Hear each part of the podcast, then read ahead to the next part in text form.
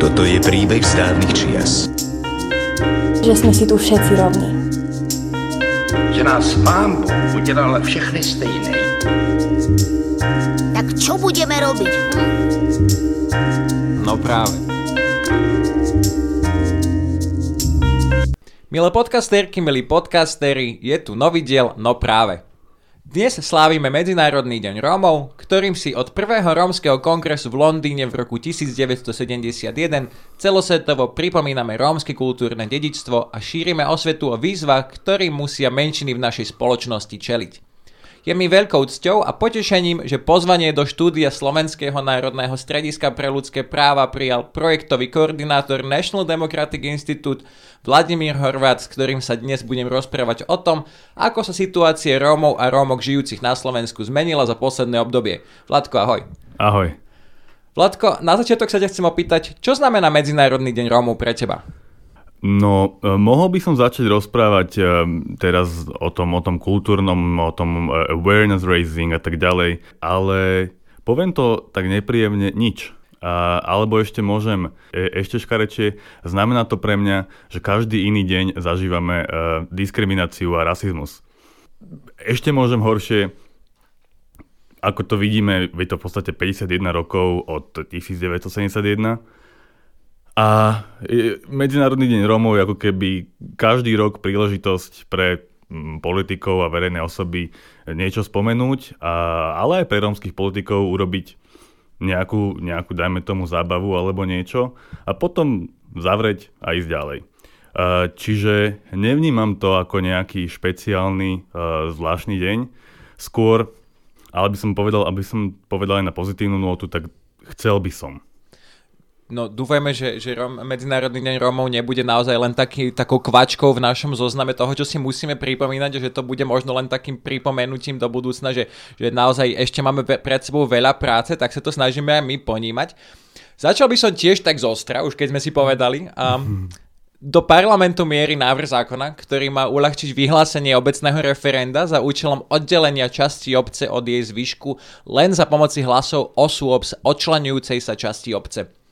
K návrhu zákona sa vzniesla vlna kritiky práve v súvislosti s možnými segregačnými následkami voči rómskym komunitám. Sú podľa teba tieto obavy na mieste? Tak keď sme najprv začali z Ostra, tak teraz by som začal, teda pokračoval zo široka. Uh, ja som si samozrejme ten návrh zákona pozrel. Pomerne for, sa to javí ako formálna vec. Stále tam však zostáva uh, podmienka, aspoň tak som čítal ten zákon, uh, že keď sa obec oddelí, musí mať aspoň 3000 obyvateľov. Nejakým spôsobom tam sa snaží byť vsunutá história obce, celkom krkolomné, ale to sú, to sú v podstate tie technické právne veci. Filozoficky ide to absolútne naopak ako to, čo vidíme v iných krajinách.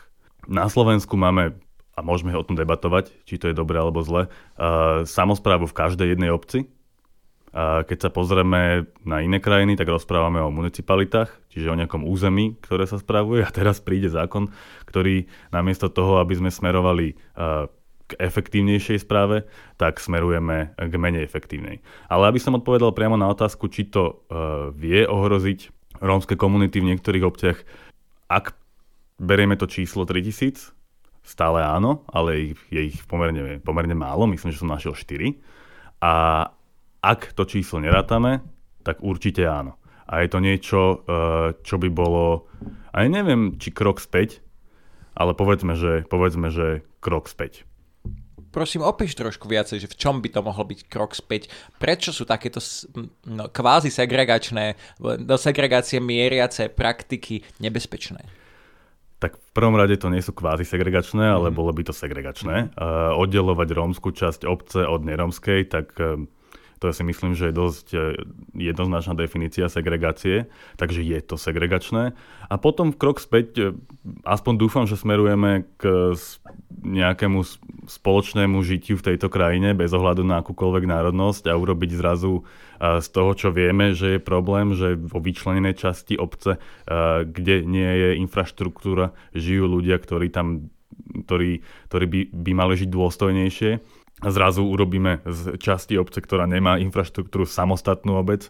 A neviem si dobre predstaviť, ako, ako by sa tá infraštruktúra zrazu budovala a ako by to zlepšilo a spolu nažívanie medzi ľuďmi v tejto krajine. Skôr si myslím úplný opak tiež mi to príde trochu nebezpečné a plným opakom toho, toho spolužitia bez rozdielu, bez diskriminácie. Budeme dúfať, že tento zákon naozaj nepovedie k tomu, čo hrozí, že by mohol poviesť a budeme samozrejme túto sledo- e, situáciu sledovať. Ale poďme k ďalšej téme. Je rok 2022 a pred 7 rokmi začala Európska komisia proces infringementu voči Slovensku za pretrvávajúcu segregáciu rómskych žiakov a žiačok v prístupe k právu na vzdelanie. Ministerstvo školstva, vedy, výskumu a športu predstavilo začiatkom mesiaca spolu s učiteľmi či úradom splnomocnenca vlády pre rómske komunity dokument s názvom Spolu v jednej labici, ktorý prináša konkrétne riešenia desegregácie škôl a jeho cieľom je prelomenie tabu okolo témy segregácie. Toto aspoň teda napísali sami o tom dokumente. Sú podľa teba desegregačné snahy Slovenska adekvátne? alebo za tých 7 rokov sme, sme spravili niečo na to, alebo spravili sme dostatok na to, aby táto pokuta od Európskej komisie mm. nehrozila naďalej? Spravili sme dostatok na to, aby to bolo horšie. A ako nechcem byť veľmi nepríjemný, ale bohužiaľ, ono ten, ten trend sa nejako, ne, nejako nemení. Nechcem zhadzovať snahy uh, ani úradu splemocnenca, uh, ani ministerstva školstva. Uh, tiež som si tie dokumenty prezeral, tiež som v niektorých pracovných skupinách ešte pred tvorbou tohto dokumentu, dokumentu bol. No bohužiaľ musím súhlasiť, no, no ani vôbec nebohužiaľ, a musím súhlasiť, respektíve vďaka Bohu, musím súhlasiť s inšpekciou, um, s školskou inšpekciou a s hlavnou inšpektorkou uh, aj predchádzajúcou, aj súčasnou, ktoré tvrdia, a ja s tým absolútne súhlasím, že máme nastavený uh, celý systém zle že ak chceme dosiahnuť, aby sme nemali segregované školy, tak musíme systémovo a riaditeľov škôl a zriadovateľov škôl motivovať k tomu, aby tie inkluzívne školy robili naozaj. A, a teraz poviem, bohužiaľ, a tá motivácia je finančná. Ak budeme motivovať a, riaditeľov, ktorých legitimne a, ich úloha je držať školu nažive a rozvíjať ju, na to potrebujeme financie. A ako náhle tá motivácia je, že ak mám veľa študentov, je jedno akých, respektíve ak mám normatív na študenta zo, zo sociálne znevýhodného prostredia vyšší ako na iného študenta, tak vždy sa budú hľadať cesty, ako to urobiť, ako to urobiť inak. To je tá pragmatická a finančná časť. Čiže ak nebudeme mať systém, ktorý motivuje školy, tak sa nezmení nič. A môžeme si písať veľmi krásne veci, veľmi krásne dobré príklady, ale napriek tomu tie, tie dobrá prax a dobré príklady vždy závisia teraz väčšinou iba od vôle pár riaditeľov, pár riaditeľiek, a, ktoré, ktoré sa snažia, a, snažia robiť. Dôle, uh-huh. My keď sme čítali, um, respektíve ja keď som čítal ten dokument, respektíve jeho vydanie, vzniesla sa aj kritika z radu teda tretieho sektora rómskych organizácií, ktoré povedali, že je to taká trošku iba možno nálepka v niektorých veciach, že sa spomínajú práve tie školy, ktoré sme spomínali aj my v rámci správy o dodržiavaní ľudských práv, teda tie svetlé príklady, ktoré majú slúžiť ako keby nejaký ako blueprint pre ostatné školy a pritom vôbec nezohľadňujú možno realitu tých jednotlivých oblastí, plus samozrejme nezohľadňujú sa, samozrejme celú tú komplexitu dopravy a spádových oblastí a tak ďalej a tak ďalej, že možno naozaj je to, je to ako keby len trošku ten, ten, ten washing, ako to my voláme. Uh, samozrejme budeme držať palce, aby tento dokument uh, priniesol pozitívnu zmenu, ale, ale chcel by som sa opýtať, že či ty vnímaš, že tie oblasti, tých oblastí, ktoré slúžia ako pozitívne príklady, je dosť teraz? Myslím si, že tých dobrých príkladov je málo a takisto ako v, aj v iných oblastiach úradník alebo úradnička, alebo teraz poviem, že iba úradník, a sa naučí dobrý príklad a potom ho lepí kade tade, kde sa dá. A veľmi správne si povedal, vždy musíme zohľadňovať špecifika danej lokality, špecifika danej školy. Um, to, čo je taká mantra, čo sa hovorí, čo je najlepší záujem dieťaťa.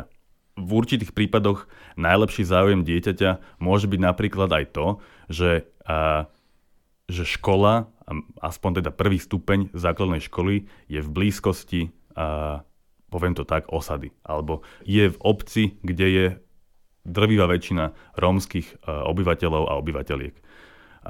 Prečo je to dobré? Pretože keď hovoríme o vzdelávaní, tak nehovoríme iba o deťoch, hovoríme aj o obci, hovoríme aj o rodičoch, hovoríme aj o celom okolí a my potrebujeme vytvoriť vzťah v školy, detí, rodičov, obce a v tom najlepšom prípade aj nejaké mimovládnej organizácie, ktorá v danej lokalite pôsobí. A to sa robí najlepšie vtedy, keď rodičia majú do školy blízko. Keď učitelia majú do domovov detí blízko. Keď vedia, že teraz výjdem po škole, prídem, uh, prídem domov k mojim žiakom, ktorým som triedna učiteľka alebo triedny učiteľ a poznám, kto je v mojej škole. Tam viem dobre pracovať a tam, tam vieme vidieť výsledky.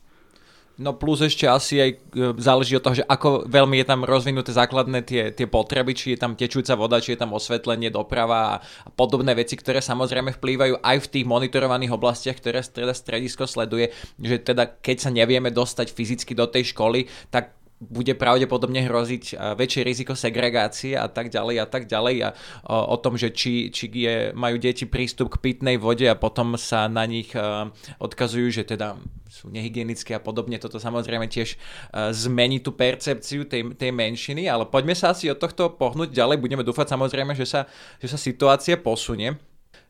Um, sme vo vojne, tak respektíve nie my, ale náš sused, ale žijeme si tu našu vojnovú realitu. V súčasnosti je to konflikt, ktorý trvá už mesiac. Úvodnú vlnu solidarity s ľuďmi utekajúcimi do bezpečia začína pomaly, ale isto v komentároch na Facebooku striedať náhla vlna solidarity v úvodzovkách s ľuďmi u nás. Ako vnímaš tieto zmeny v sociálnom cítení na Slovensku? Komplexná otázka. Ja si to rozdelím mm-hmm. na niekoľko častí. Najprv uh, budem nafúkaný ale určite som nebol jediný, ktorý keď videl tú prvotnú vlnu solidarity, takzvaný sugar rush, tak tam to bolo evidentné, že to za chvíľku prejde. Takže dúfam, že s takýmto niečím aj tí, ktorí majú na starosti politiky, ktoré prídu a budú mať za cieľ pomáhať ľuďom, ktorí, ktorí prišli a utekajú pred vojnom sa zaradiť do spoločnosti, že na to mysleli zároveň som optimista v tom, že tí, ktorí sa e, ozývajú teraz na sociálnych sieťach a hovoria a čo my, že, že nie sú vo väčšine, že, že to je len možno nejaká e, echo miestnosť, ktorú my teraz silno počujeme. Zároveň ale by som sa vôbec nehneval na ľudí, hlavne z rómskych komunít, ktorí majú tendenciu takéto tvrdenia hovoriť tam si myslím, že to musíme vnímať oveľa citlivejšie, pretože sú to ľudia, ktorí dlhodobo sa cítia byť zanedbaní, dlhodobo im je hovorené nedá sa, nemôžeme, a nie sú peniaze. Takže čo je naša úloha? Naša úloha je veľmi citlivo to zladiť. A zladiť tú pomoc, ktorú vieme poskytnúť a máme pocit, že je systémová pri ľudí, ľuďoch utekajúcich pred vojnou a potom zladiť s tou efektívnou systémovou pomocou pre uh, ľudí na hranici alebo pod hranicou chudoby, ktorí u nás žijú. Ďakujem veľmi pekne za túto odpoveď a budem dúfať, že teda keď sa budú ľudia pýtať, že, že a, čo, a čo my, tak tým my budú myslieť naozaj nás všetkých, teda všetkých ľudí bez rozdielu etnicity, bez rozdielu farby pleti, jazyka, pôvodu a tak ďalej a tak ďalej. A že naozaj možno aj tá vojna prinesie takú tú vlnu solidarity nie len prvotnú, ale, ale celkovú a možno také prosociálne cítenie, že tu u nás rozvinie aj, aj voči uh, ohrozeným marginalizovaným skupinám a nie len ním, aj, aj menšinám. Ďakujem ti veľmi pekne za celý rozhovor. Ja som si ho veľmi užil. Budeme tebe, National Democratic Institute, ale aj všetkým Rómom a Rómkam preč veľa šťastia vo všetkom, do čoho sa pustíte. Dúfame, že aj stredisko prispieje svojou troškou k tomu, aby sa nám všetkým žilo na Slovensku lepšie. Dámy a páni, milé podcasterky, milí podcastery, dnes sme sa rozprávali s projektovým koordinátorom National Democratic Institute Slovensko Vladimírom Horvatom. Ja som Jakub Popík a toto bol podcast Slovenského národného strediska pre ľudské práva. No práve.